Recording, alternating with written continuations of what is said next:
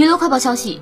十月十三日，有网友在微博晒出《流浪地球二》开机现场图，吴京、刘德华、张丰毅等演员现身。电影《流浪地球二》是《流浪地球》的续集，继续由郭帆执导。